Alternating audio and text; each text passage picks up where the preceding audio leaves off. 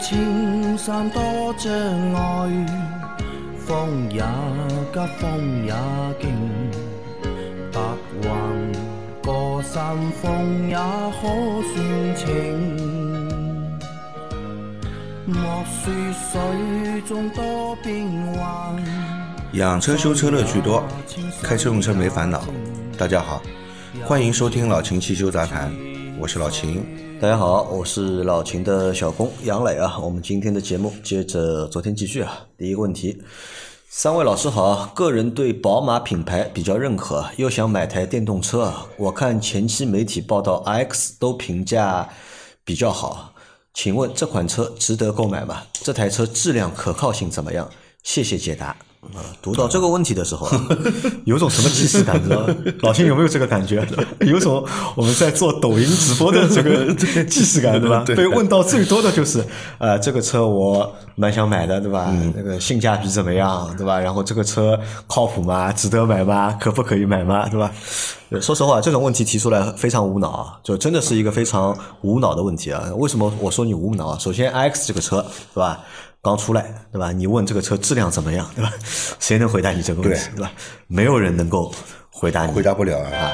这个问题回答不了。这个问题首先回答不了。那第二个那，说这款车值得买吗？对吧？值得买，这个是一个最头疼的问题啊。这台车值不值得买？呃，因为我们不知道你的情况，对吧？不知道你的用车的需求，对吧？也不知道你的预算，对吧？所以很难说这个车值得买还是不值得买。对。所以你这个问题我们回答不了。那这个车呢，我也看了，就 X 对吧？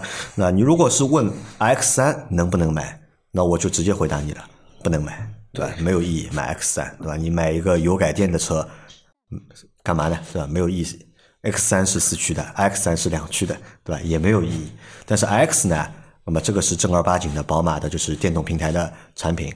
那看了一下就是介绍，车 OK 的，但是再看一下价格，那个价格也很 OK，对吧？也很贵，对吧？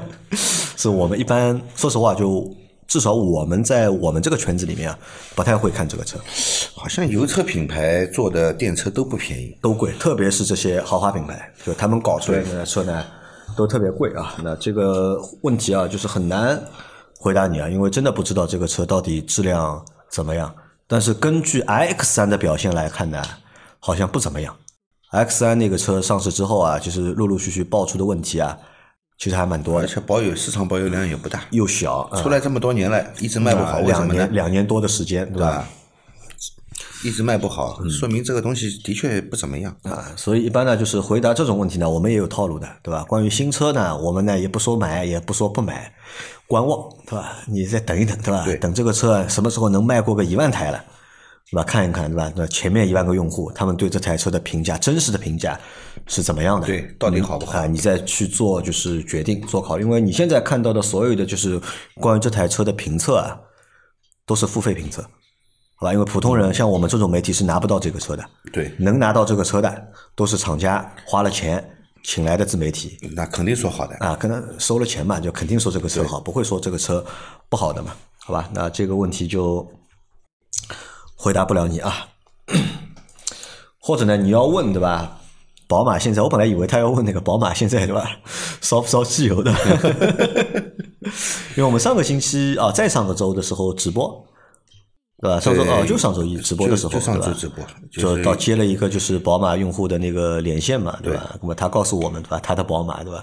的确是机油消耗过多。对，哎，老谢，你根据那个事情啊，你怎么想的？因为 B 四八 T 油跟之前的 B 四八发动机，它其实改进蛮多的嘛，嗯，对吧？优化其实是理论上是优化了蛮多，叫肯定是要叫优化的，不能说别的，对吧？肯定是要叫优化的，但是可能是在这个改的过程中，有些地方我觉得在设计上欠考虑，造成的这个事情。而且他说就是一缸两缸嘛，嗯，火花塞黑嘛，三缸四缸就没问题嘛，对，所以我觉得是不是因为这个？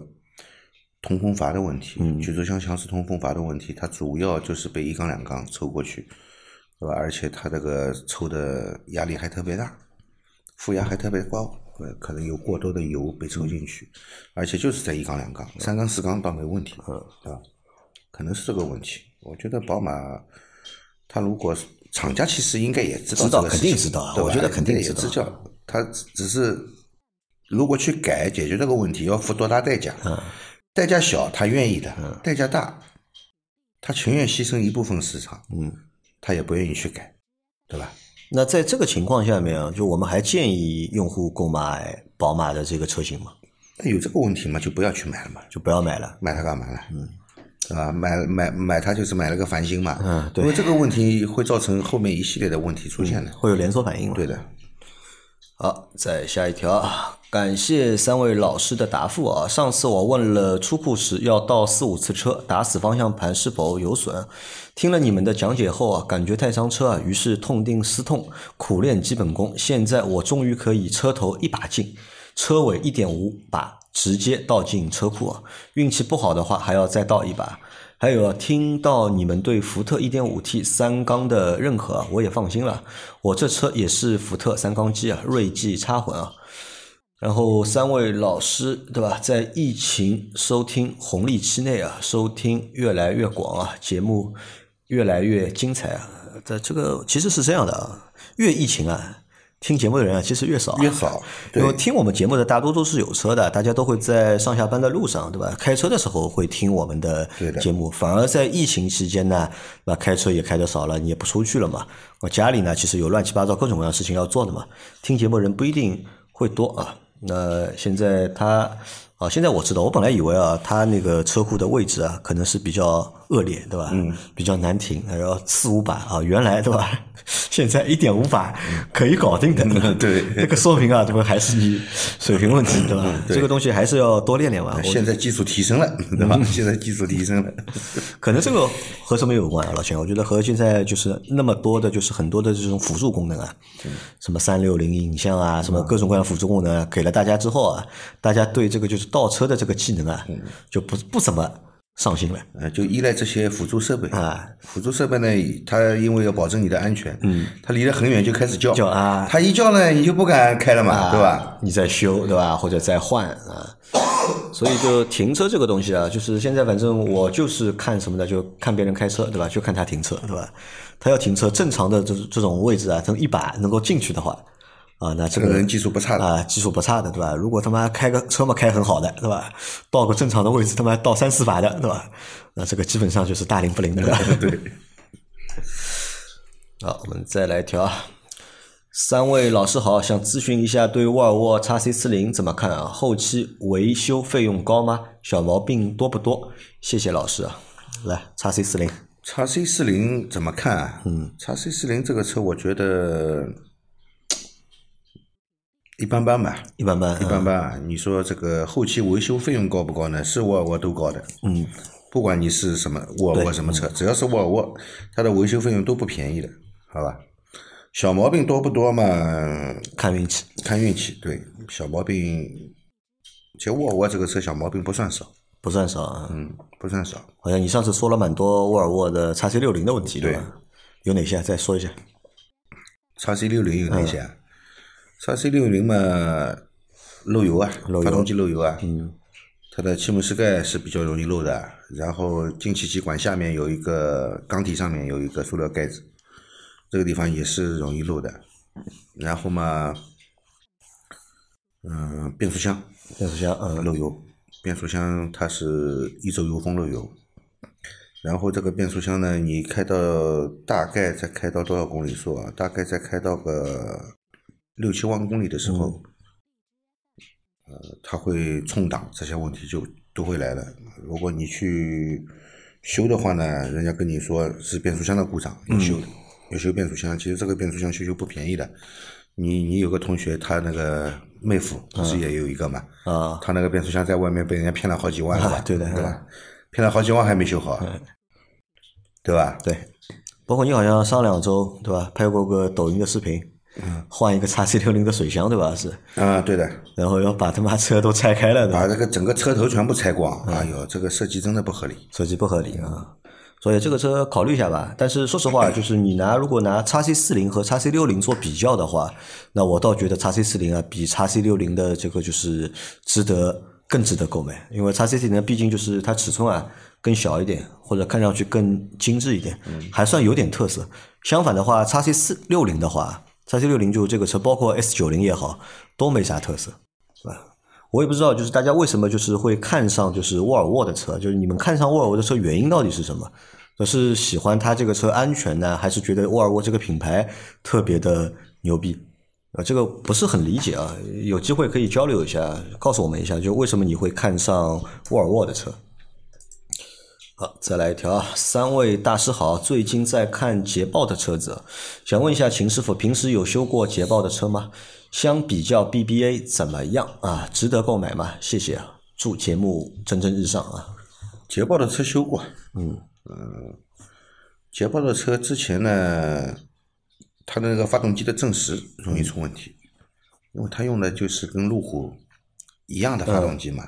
路虎其实用这个发动机的也是正时要出问题，而且这个正时一旦出问题，修修价格还很贵，嗯，对吧？你不管捷豹还是路虎，这个车就摆在这里了嘛，对吧？其实同样的问题，它用的其实就是一款那个马自达的这个马自达的这个动力嘛，对吧？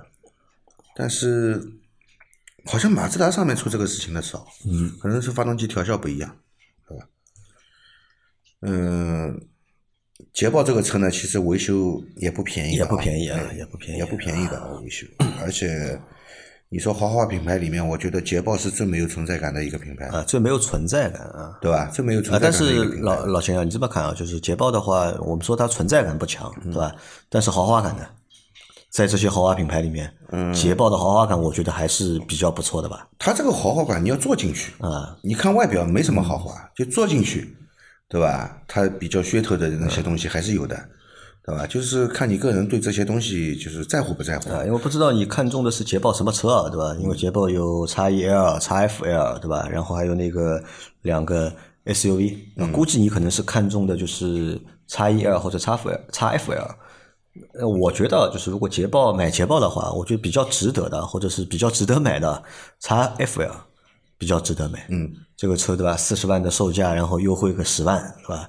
三十多万买个 C 级车，对吧？嗯，这个我觉得啊，我觉得感觉蛮好的，要比你花个三十多万对吧？买个 A 六啊，或者买个就是五二五啊，可能就是来的这个性价比啊会高一点。对，但也有问题啊，就像老秦说的对吧？捷豹这个品牌。没啥太多的存在感，可能它的存在感还不如沃尔沃，还真不如沃尔沃，真不如沃尔沃，销量就放在那里比的嘛，比不过沃尔沃嘛。但是如果真的要把沃尔沃和那个捷豹两个品牌放在一起，让我去选的话，那我会选择捷豹，或者我也会选择路虎，因为现在的话就是很多车型都国产了嘛。如果相对国产车型的话，和他们之前的一些进口车型啊相比较的话，可能国产车型啊稍微啊靠谱点。啊，当然这个也要看那个运气嘛，看你那个到底就是运气好不好啊。嗯，再来一条啊，再来一条啊，三位大师辛苦了。二零一七款丰田花冠一点六 L 自动挡，十一点八万公里，更换两个前减震器、顶胶和防尘套，问需要做四轮定位吗？谢谢。花冠啊，花冠，花冠。换两个顶胶前减震器不用做，不用做，不用做，不用做四轮。它也是固定位置嘛？它都是固定位置，死位置，死位置啊。对，哎，这个有什么讲究吧？是不是这些车比较便宜，对吧？所以它的那个位置都是固定的，不能调节的。呃，和悬挂的形式会有关系。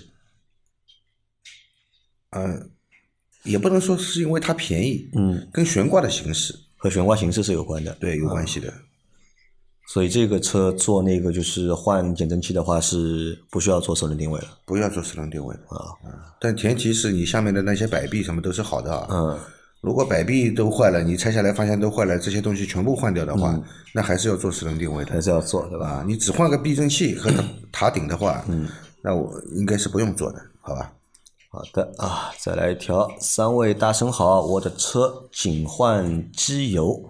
机滤的小保养，有时是自己动手完成的。现在存下来两桶废机油，这东西不好处理啊！修理厂的废机油都去哪里了？我这个废机油怎么办呢？谢谢大神的解答，祝节目蒸蒸日上，越来越红啊！好了，自己动手保养对吧？剩下的废机油到底该扔到扔在哪里？可不可以就是抽水马桶里面抽掉它？这肯定不行的，对吧？这个是肯定不行的。那能不能直接倒在下水道里呢？也不行啊，也不行啊。这个你下次去修理厂做保养的时候啊，带着这两桶废机油，嗯，到修理厂呢交给人家，嗯，对吧？一般修理厂呢都是会有专门的人员上门来这个回收这个废机油的？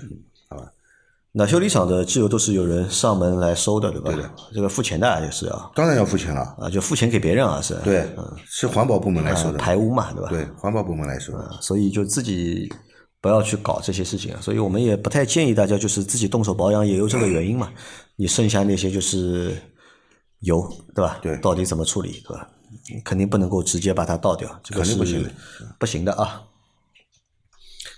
好，再来一条。三位大咖好啊！我想把自己的 A 四改一下，前后保险杠以及外包围改成 RS 四的，轮毂的形状也要改成刀锋形式的，排气也搞成那样低吼型的声音啊。但不是那种噼噼啪啪的特别夸张的那种啊，而且这种排气声音只有你切换成那种模式才会出现啊。三位老师，我的问题是啊，做这些改装有什么特别注意的事项吗？比如保险方面要注意什么？车管所需要重新备案吗？验车不会有什么问题吧？车子目前跑了不到四万公里啊，谢谢各位啊，想改车对吧？嗯，想改外观和改排气对吧？把 A 四改成 RS 四有啥要注意的吗？或者这个东西合法吗？改外观的话，是这样的，你如果只改前后保险杠，嗯，这个去登记变更一下就可以了，嗯。呃，如果你改钢圈，嗯，这个钢圈的尺寸如果没改变，嗯，问题也不大，只是就是样式样子样式不一样，大小大小尺寸不变，它也没什么问题的，嗯，好吧？如果你要改大钢圈，那就不行了，嗯，好吧？你验车就通不过，嗯，好吧？还有你说的改排气管，对吧？改排气管这个事情呢，我们这样说啊，改排气管这个事情呢，其实。严格意义上来说是不能改的，嗯，改了以后你验车肯定通不过的，嗯，哪怕就是你改那种蓝牙，可是可以控制排气声音的，嗯，因为你排气管这个外观已经发生改变了，验车的人会看得出来的。首先他们就不会跟你说这个车就不能验，嗯，对吧？你外观检查就通不过嘛，对吧？另外，即便他们让你上线。现在线上都有探头的，那个探头的背后是警察，是警察坐在那里看。他不像以前检测站里面有驻站民警，驻站民警说实话，他基本上坐在他办公室里面，不可能来一辆车他出来看一辆的，基本上他就坐在他自己的办公室里面，他看到了就说看不到嘛就拉倒，验验好了嘛也就验好了，对吧？但是现在呢，就是通过网络，警察是坐在这个电脑屏幕后面就一直在看的。这个车如果上线，他觉得这个外观肯定是改过的，嗯，为什么能够上线检测呢？嗯，他就要开始叫了，嗯，对吧？跟检测站要说的，嗯，所以检测站呢，基本上看到这种车，他都不会让你上线。那你不上线，你怎么验呢？嗯，年检都通不过了嘛，对，好吧，所以你这个可能也只能改外观了，对吧？排气管就不要改了。啊，改了外观以后呢，去登记一下，嗯，对吧？重新拍个照。呃，做了一个变更了，那到时候你去上线，人家也不会说什么，你也变更过了，都是合法的，对吧？所以说排气管的话呢，我觉得也不要改了。为什么？你改了这个排气管，我保证你低扭不行。我保证你这个车开起来低扭不行，油耗也会增大，嗯，对吧？除除非你在高速的时候，那个。极限高速的时候会有一点点提升，有有有那么一点帮助，其其他的其实带来的基本上都是负面。嗯，然后你在市区嘛，你说这种噼里啪啦的、很低沉的、很沉闷的声音在马路上开，呃，万一被警察逮住，对吧？他把你车扣了，然后强制你改回来，对吧？又要罚款，又要扣分，还要扣车，烦不烦？对吧？如果你没有专门的场地去玩这些车的话，是在考虑上下班通勤代步的这种车呢，就不建议改。你一定要改的话呢，前后保险杠改改，轮毂改改也就算了，对吧？其他的地方也就不要去改了。好的啊，再来一条。三位老师好，秦老师好，请问秦老师啊，浸泡清洗活塞和气缸内积碳用哪个牌子的清洗液洗得干净啊？气缸头上的积碳能泡下来吗？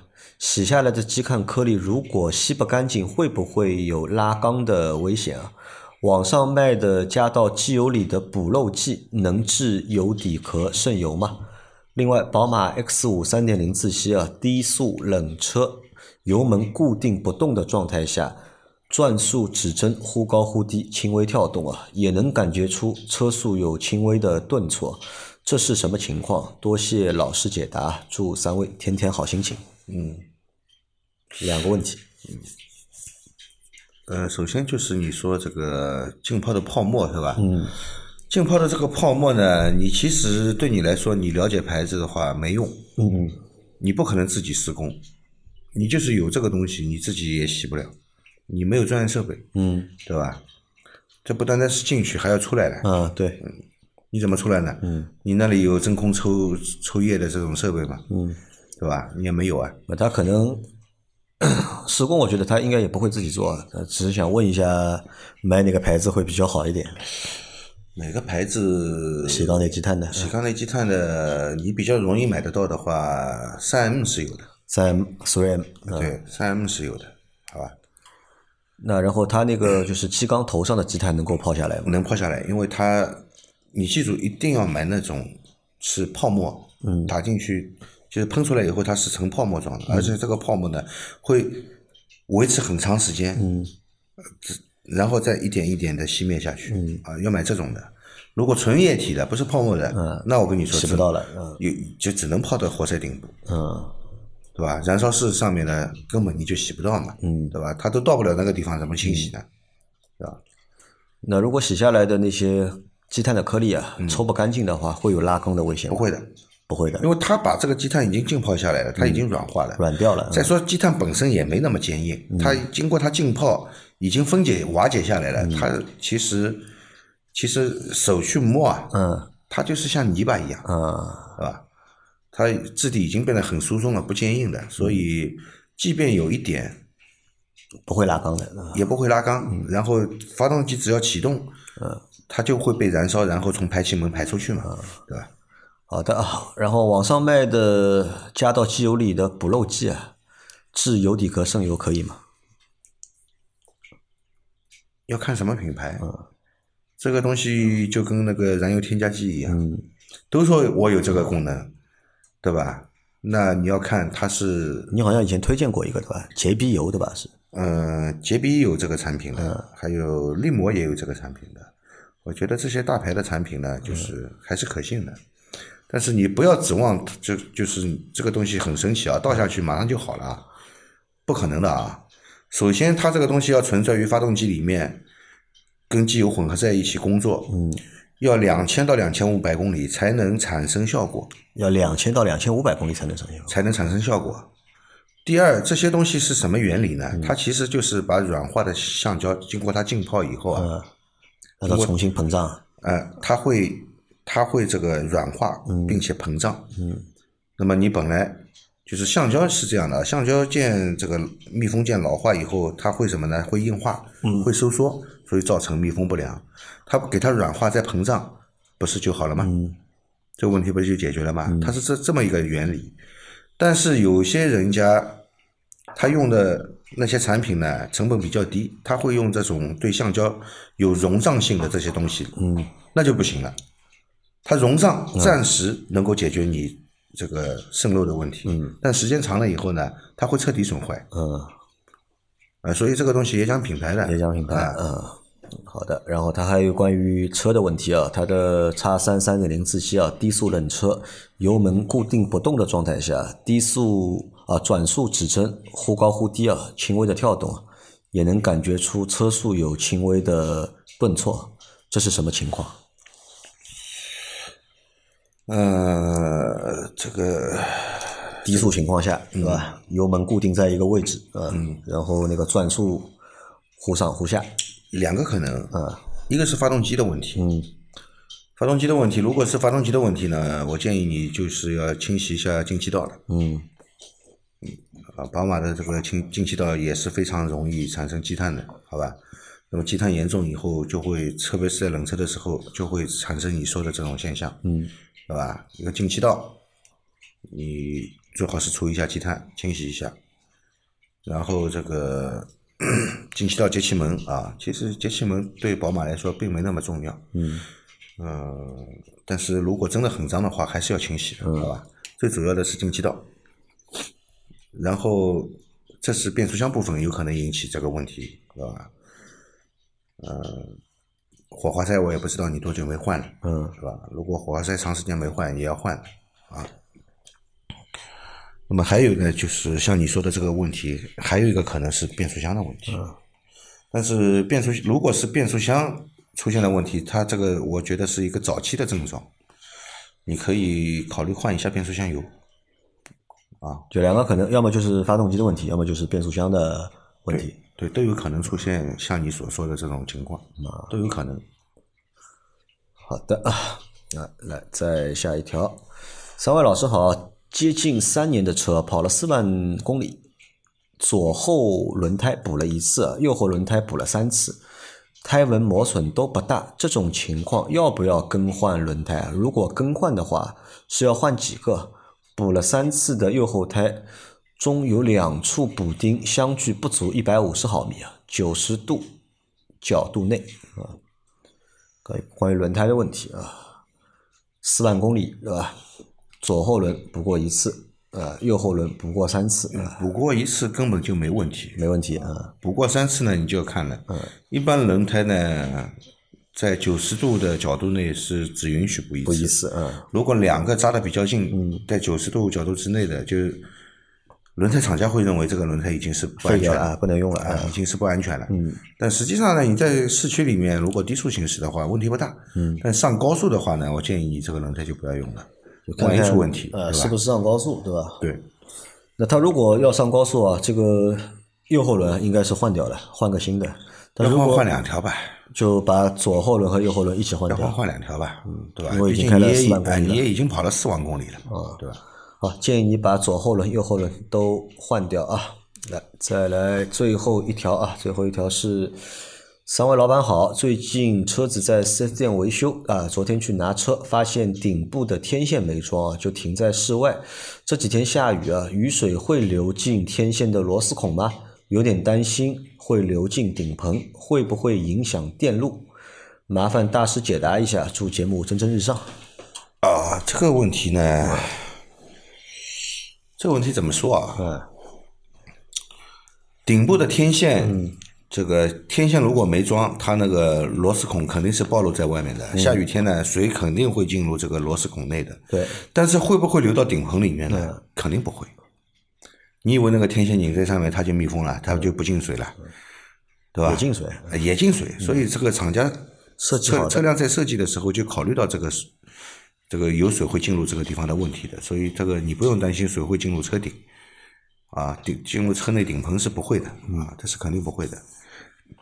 那第二个问题，你说会不会影响电路？嗯，那既然这个天线就是裸露在外面的，这个天线是拧上去的，在螺纹里面下雨天洗车都会进水的。嗯，如果它要影响电路的话呢，早就出问题了。早就出问题了，所以对电路也没什么影响。就水一定会进入这个螺丝孔的，但是你不要担心后面的问题，不会有什么哎不会有问题的，好吧？你只要把它这个吹吹干净，啊，吹吹干净，然后把天线装回去就好了，啊。好了，我们把上周的问题全部回答完毕了。那上周其实只有三十个问题啊，对吧？我们硬做成了四期节目。嗯对本来我们一般是五十个问题，对吧？一期回答十个问题，做五期。但我们这次呢，把三十个问题 做成了四期啊。那本来的话，可能有把这期啊，本来也可能做五期的，对吧？对但是老秦做累了，对吧？明显就是前面说的太多了，就是在做最后一集的时候，就是没有办法，就是延所以伸想要多听节目。呢，大家就要多留言，嗯多留言啊多留言，多提问，才能有更多的节目可以听，好吧？好的，我们这个星期所有的节目更新完毕啊，那也二十九分钟、三十分钟的节目了。那希望大家在这个疫情期间啊，因为我们现在也不知道对吧，下个星期到底是什么个情况啊，什么情况对吧？希望它能够变好，但是如果不能变好的话，那可能也是就这个状态对吧？大家就太平点对吧？待在家里听听我们的节目对吧？晚上来参加参加我们的直播直播啊，群里有问题嘛，也可以群里互动，好吧？那希望大家在疫情期间一切安好。我们到下个星期再见，好的，拜拜。拜拜。